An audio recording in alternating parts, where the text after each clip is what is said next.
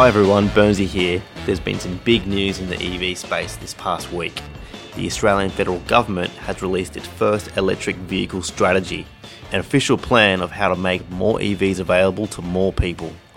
I sit down with Bridie Schmidt, independent EV and clean transport journalist, to unpack what is and isn't inside. Bridie, hi. Hey, how you going? fantastic, fantastic. Great to have you here. Yeah, it's good to see you again since the uh, Fully Charged show. Yeah, gosh, it feels like a lifetime ago. So much has happened. I know, and and a lot has happened, hasn't it? Because yeah, yeah, I mean, had a big yeah. Yeah, we want to talk about this um this news, this kind of breaking news um, for EVs, where the uh, the Australian government has actually come out with a um, electric vehicle strategy, which is pretty big news, don't you think? Uh, it's it's absolutely massive. It's it's literally the first time we've had a national electric vehicle strategy, and going back to sort of 2019, I, I talked to the then Office of Energy and Climate Change. What it was called something different then, and, and asked when we were going to have one, and I was told mid 2020, and it was the first anyone had ever heard of. The coalition was planning an electric vehicle strategy, and then surprise, surprise, it didn't happen. Yeah. And instead, uh, like a year or 18 months later or something, we ended up with a future fuel strategy that didn't even mention electric vehicles. So this is a really big step. It's a really welcome step from Labor. Yeah, I've got to say it's it's night and day from the uh, the previous the previous government, but just I guess it's so good to see it in in such more of a, a kind of a broader bigger conversation too. It's it's less focused. It's actually, I, I believe, uh, quite a holistic view of how we could be moving forward as a as a country as well. But uh, but I mean, let's let's tuck straight in. So what you know, break it down a little bit. What what was the announcement, and and what are some of the the focus areas that they're talking about exactly? So at, at its core, the national EV strategy is looking at ways to increase the number of electric vehicles available to buy in Australia, to establish the adequate charging infrastructure and other systems to make using and driving EVs something that is easy to do, and also to encourage an increase in demand. Yeah, great. So, so firstly, it's about getting more EVs into Australia, then making it easier for people to run those EVs and then, you know, making more people be able to access them, really, like to make it a bit more affordable? Well, yeah, I mean, that's one of the things. I think they all sort of tie into each other, right? Because one of the problems has been that there hasn't been a lot of choice of different EV models, but that's also come into price. So we're just starting to see a couple of EV models in Australia that are under $50,000. But we've still got some really major gaps in segments as well, like in particular, affordable large SUVs. We've got some premium ones, but they're not selling in big numbers, uh, unsurprisingly.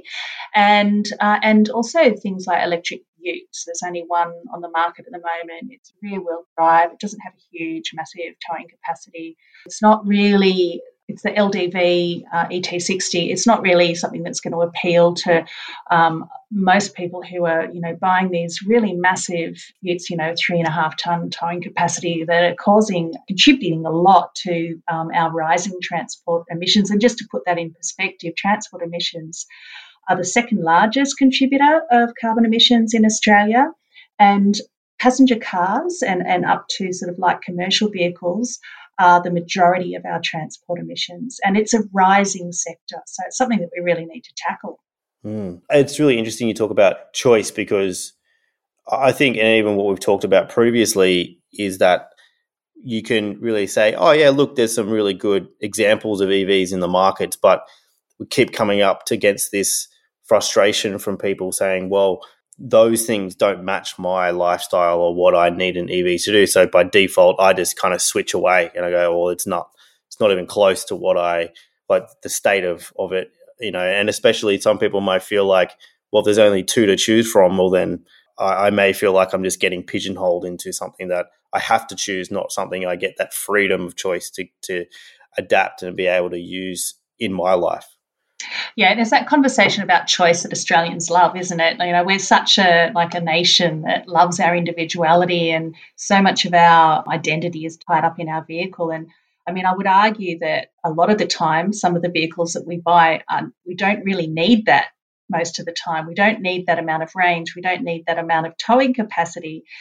So there's a couple of things to address, I guess, and you know, in, encouraging an increase in e demand can mean an atmosphere where car makers uh, can convince their overseas headquarters that they can sell these vehicles or, or more vehicles in Australia, but also educating the public on what range do they really need? What towing capacity do they really need? And getting people to maybe think a little bit differently about how they relate to their vehicles. Because there's there's a whole extra and this you know it's a whole other conversation about you know the batteries in electric cars and and the sort of um, link between energy and cars and homes so increasing ev demand i think there's huge amounts to unpack there uh, but this strategy is a starting point so that's really great yeah, yeah, and too right. We've got to start somewhere.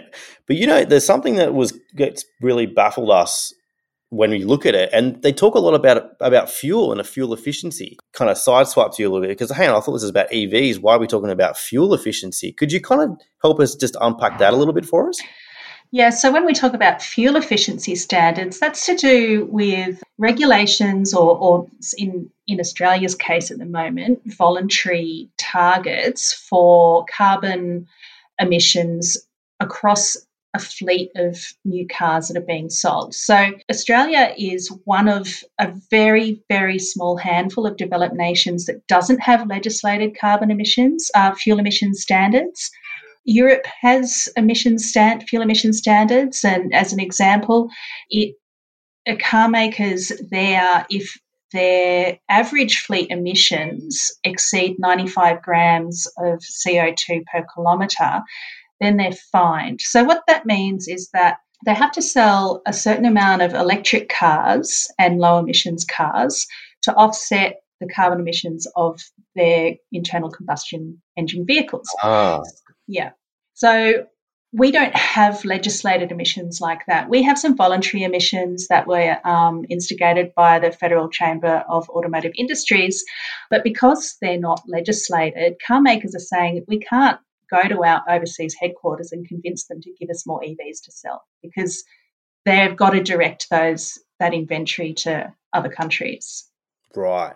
And and in many ways like if they're not being somewhat like there's no kind of stick per se behind the manufacturer who obviously is going to be maybe be fined if they don't stick to the to the legislated limit of what they can do well then they go well okay it's untapped and we'll just we'll just send it all there because we're not going to get the same fine or the same repercussions if say we were to redirect them to Europe or United States or so on yeah, and, and then the other side of that is because other uh, jurisdictions have had this legislated fuel emission standards in place for quite a while, the demand for electric cars is already established. So the consumers, the drivers are already saying, we want these cars. So they've got so much more certainty of selling them over there. So we've got a lot of catching up to do, and we need to do it quickly.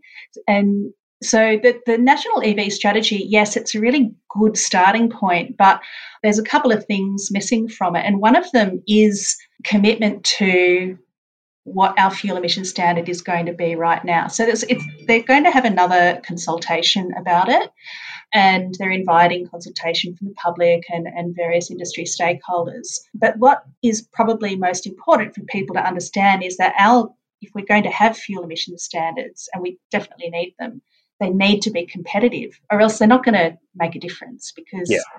car makers will still need to send cars overseas. Right, and if it's not, if it, I guess if it's not rigid or or strict enough, then you're not necessarily deterring them. You're kind of just saying, well, it's just the, it's just not as bad.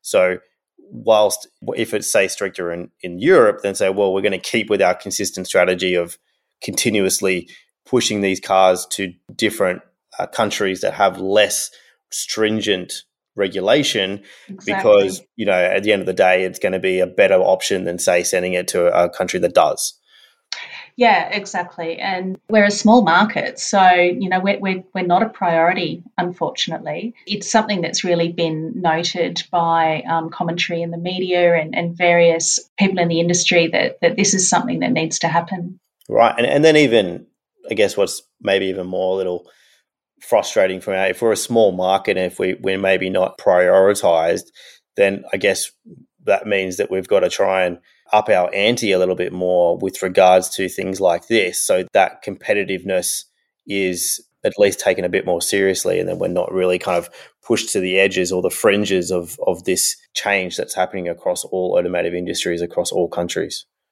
Yeah, totally. And look, you know, there's so there's six outcomes of the national EV strategy, and they they look to various outcomes that that we want to see from the strategy, including um, expanded EV availability and choice, reducing transport related emissions, making it easier to charge EVs across Australia, like we've already said, and, and also bring in more affordable models. But I think, in particular, one thing that's quite interesting is the uh, commitment to increase local manufacturing and recycling. So, this is um, sort of the first time we've had a mention of a stewardship of you know the end of life of batteries, um, and also perhaps looking to um, utilising our um, manufacturing sectors to actually play a role in the supply chain of EVs. Well, I think that's that's quite a huge like difference between the EV kind of just just getting EVs and that kind of demand that we have, and whether that supply is coming in or not. But also, it's that forward thinking around well, how are we adapting to this new industry that is primarily driven by electricity through battery storage, and how are we adapting as a nation to progress in that field? Interesting to talk about that manufacturing and recycling of batteries. Like, what, what have they said in there? What are some of the things that they're proposing or what they're, they're trying to to push for? Look, I think it's it's mainly around the battery sector that they're talking about, but I think there was some interesting things that weren't mentioned, and I've been doing some some writing on behalf of the Good Car Company. Yeah, we've had them. Uh, yeah, we've spoken to them before. Yeah, you've spoken to Anthony. That's right, and um, so you know, one of the things that the Good Car Co is wanting to see is some changes around terminology and, and legislation around parallel imports because Good Car Co believes that one of the main ways that we could address supply is by accessing more cars from overseas that are perhaps not making it to the market via the car makers. And it's also wanting to leverage skills with manufacturers to access uh, tier one components and, and look at uh, basically upgrading older EVs. So you know, this kind of idea of, yes, stewardship, recycling batteries, but also stewardship of vehicles that still have useful bodies, still have useful motors, but perhaps could benefit from an upgrade of battery size to increase range. And then also look at things like in, uh, putting in new upholstery, putting in new smarts, new computers, and, and really giving an extra edge to Australia for EV supply. Yeah, that makes a lot of sense because if you think about like there, there obviously isn't much of a secondhand market in Australia just because of the the kind of the, the slowness of how we're bringing in and, and, adopting these vehicles. But when you look around the world, there's quite a lot, you know, and, and then maybe we need to be well, I guess not maybe, but this is something that like what's happening is they're looking at the the full you know market out in the world as their potential secondhand market rather than just what you can get in Australia. Yeah, exactly. And, you know, there's been a lot of talk around at a state and federal level about having targets for electric vehicles in government fleets. We've got zero emissions targets in state fleets, and but this is perhaps a shortcoming of the national EV strategy is that it doesn't have any new targets at a federal level. It doesn't have any new targets for car sales for the public, and it only has targets for low emissions vehicles for the government fleet. And then the other thing about, you know, targets for fleets has always sort of had an angle of, well, fleets turn over faster than private cars. So that will feed a secondhand market, which will mean more affordability at it, the secondhand cars for people. when it comes to the maths behind fleets, it makes sense for fleets to hold on to electric vehicles a bit longer. So instead of turning over every three to four years, they might turn over every seven or even maybe every 10 years because they've got to make the business case right of and the longer you hold on to an EV the more that maths makes sense so in terms of actually having a really healthy secondhand market and enough affordable EVs for people because we don't all buy new cars we do need other sources of secondhand vehicles. So it, it's interesting. It'll, unfortunately, the consultation paper that's open now is only around uh, fuel emission standards, but it would be really good to see more lobbying for some changes in rules like this. Hmm.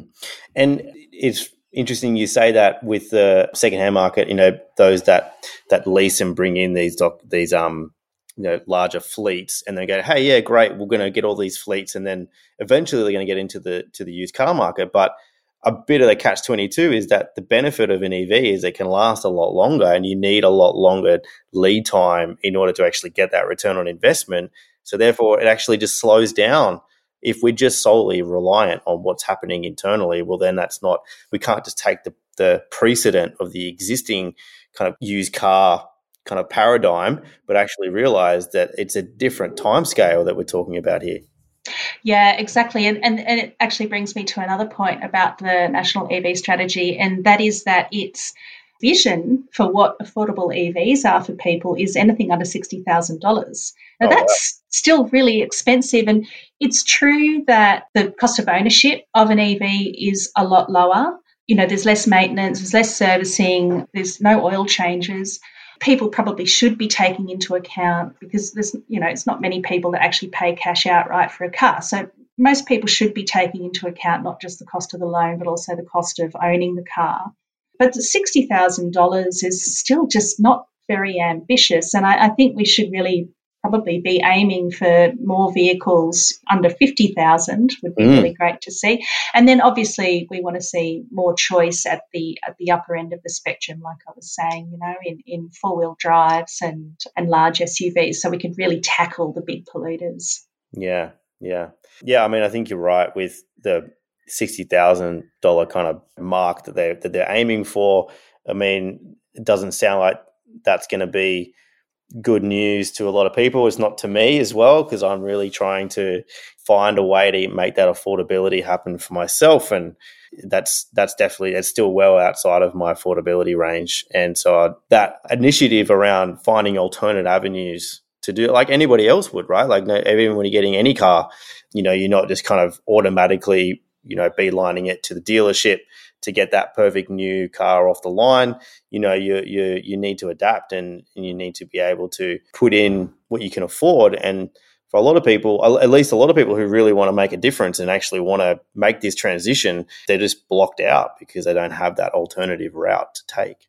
Well, at least it's, it's becoming more popular, right? Like you're mentioning some some work you're doing with the Good Car Co. Uh, that sounds that sounds like a really good thing because it, it sounds like they're really looking to the global market to, to get access to those alternative price point EVs that aren't so, you know, sticker shock heavy of the new ones. Yeah, totally. And look, I should also mention that it was really great to see in the EV strategy that the NRMA is now got funding to expand uh, its New South Wales network to a nationwide network with 117 extra charges.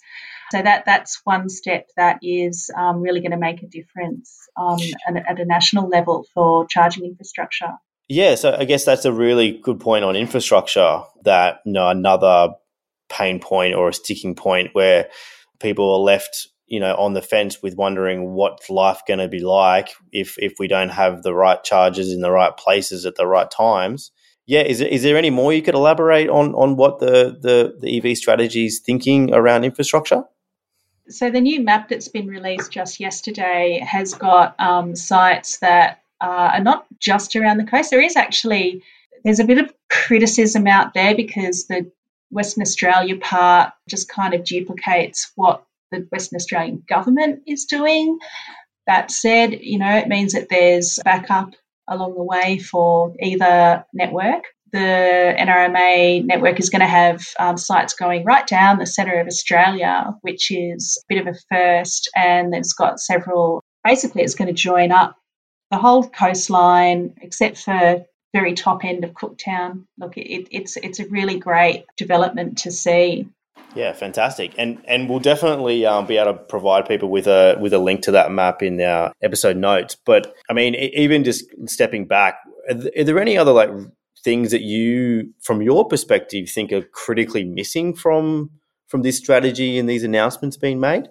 Uh, look, I think we've sort of covered most of them. I think the big thing really is that there's no target as yet. Most countries, overseas developed nations, have got a target for 50% electric new, new car sales being electric by 2030, 2035. In Norway, it's 2025, so they're less than two years into that. Actually, that's going to be 100% electric for Norway. There's no such thing mentioned in the national EV strategy, and it's definitely something that we need to see because without that target to aim for, you know, what are we working towards? We need to have measurable outcomes. Um, another one that wasn't hasn't really gotten a lot of attention is the fact that the measurable outcome for charging infrastructure is only about um, sort of distance between charges.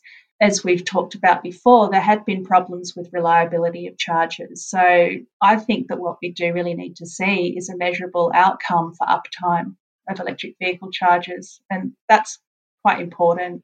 Yeah, and, and it's it's interesting we talk about targets because you mentioned there that if we don't have one, then we're not really aiming towards anything, right? So then, I mean, I guess what's been the response to that? Do, do they do the does the government or does it do they ex, it kind of explain maybe an alternative way of of reaching this without the targets? Are they kind of offering, you know, this is what we could do instead? Look, no, not really at the moment. There's, there's uh, it mentions existing initiatives that it has, but there's but there's nothing new and nothing concrete. Like I said, it's a good starting point, but it's definitely something that still needs to be built upon. So let's hope that the conversation keeps going, and we just really want to know that the Australian public understands, you know, the ins and outs of it, so that uh, they can be educated and converse on the issue. And with around the, the fuel efficiency standards, you know, that obviously speaks to a standard. What what's the specific metric or the specific thing that they're really looking at to be that standard for Australia? And and in that standard, how might that compare to other countries?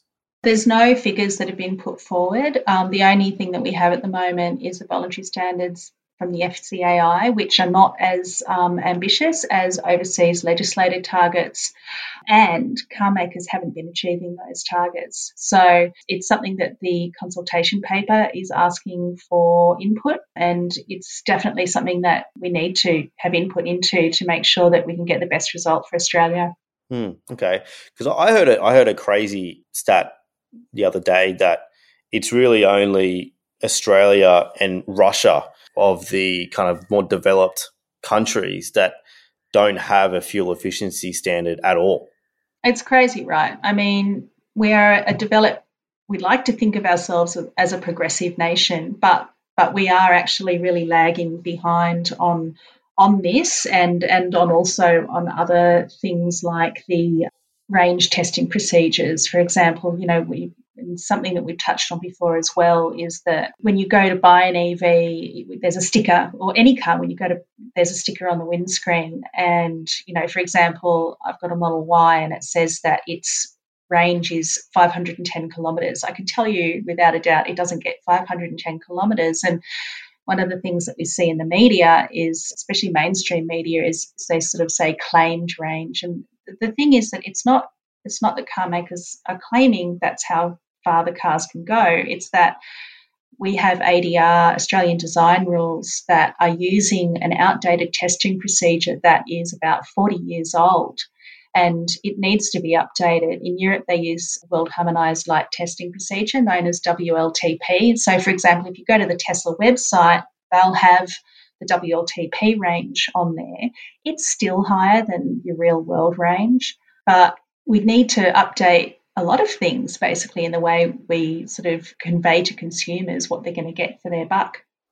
Okay, well, while we got you on the on the phone, Bridie, it'd be, it'd be great to even just kind of get an insight in from you of anything you've been hearing across the industry after any any ripples this has been waving uh, once the strategy has been taken off any interesting statistics or things that have unearthed out of this that would you'd be great to share with us Look, I think the national EV strategy is still, you know, it's just landed. So we don't really have any data to come out of that per se right now. But what I can say is that we are seeing an increased demand and increased appetite for EVs in Australia. So for the whole of 2022, the percentage of new car sales that were battery electric was 3.8%. In February and March, it was getting up there close to 7%, so 6.7, 6.8%. We had a couple of new sort of records in March for EV sales. For the first time, the Model Y became Australia's best selling EV, and it also was the second best selling EV in the SUV segment overall. Like that's including compact, medium sized, and large SUVs. No surprises, the Tesla Model 3 was the next most popular EV, and it outsold the runner up in its segment, which is um, medium cars above $60,000. It outsold the next most popular car in that segment, which is the BMW 3 Series, by a factor of eight. So, like, they're, they're incredible numbers, right? Because we, we look at the Tesla Model 3 as a premium car because it's in that pricing segment, but it's a very different vehicle. And you might say it's very, well, you can say it's very minimal compared to a BMW 3 Series. So it's still got lots and lots of premium features. So, yeah, it's, it's really interesting to see that the, the appetite is definitely increasing. So far for the first quarter in 2023, EV market share was 6.5%. So that is a record for Australia. It's only going to continue. Now we've got this EV strategy on the table. I think we, are really going to start seeing a shift, but we do need those targets. We do need fuel emission standards. So, you know, hoping, hoping to see that happen. Well, great. Well, thank you very much, Bridie, for joining us. Thanks for having me. Well, thanks everyone for listening to our latest episode of Makin' It EV. Don't forget to subscribe wherever you get your podcasts. And we'd love to hear from you. What are your thoughts? Please send us an email hello at makinitev.com. And of course, this podcast is recorded at Forbes Street Studios on Gadigal land. Thanks to the team here, especially Anthony, who is a recording king and keeps us in check. Thank you, everyone. And you can find out more about us on our website, makinitev.com, and also follow us on Instagram, making underscore it underscore EV. Thanks, everyone, and happy driving.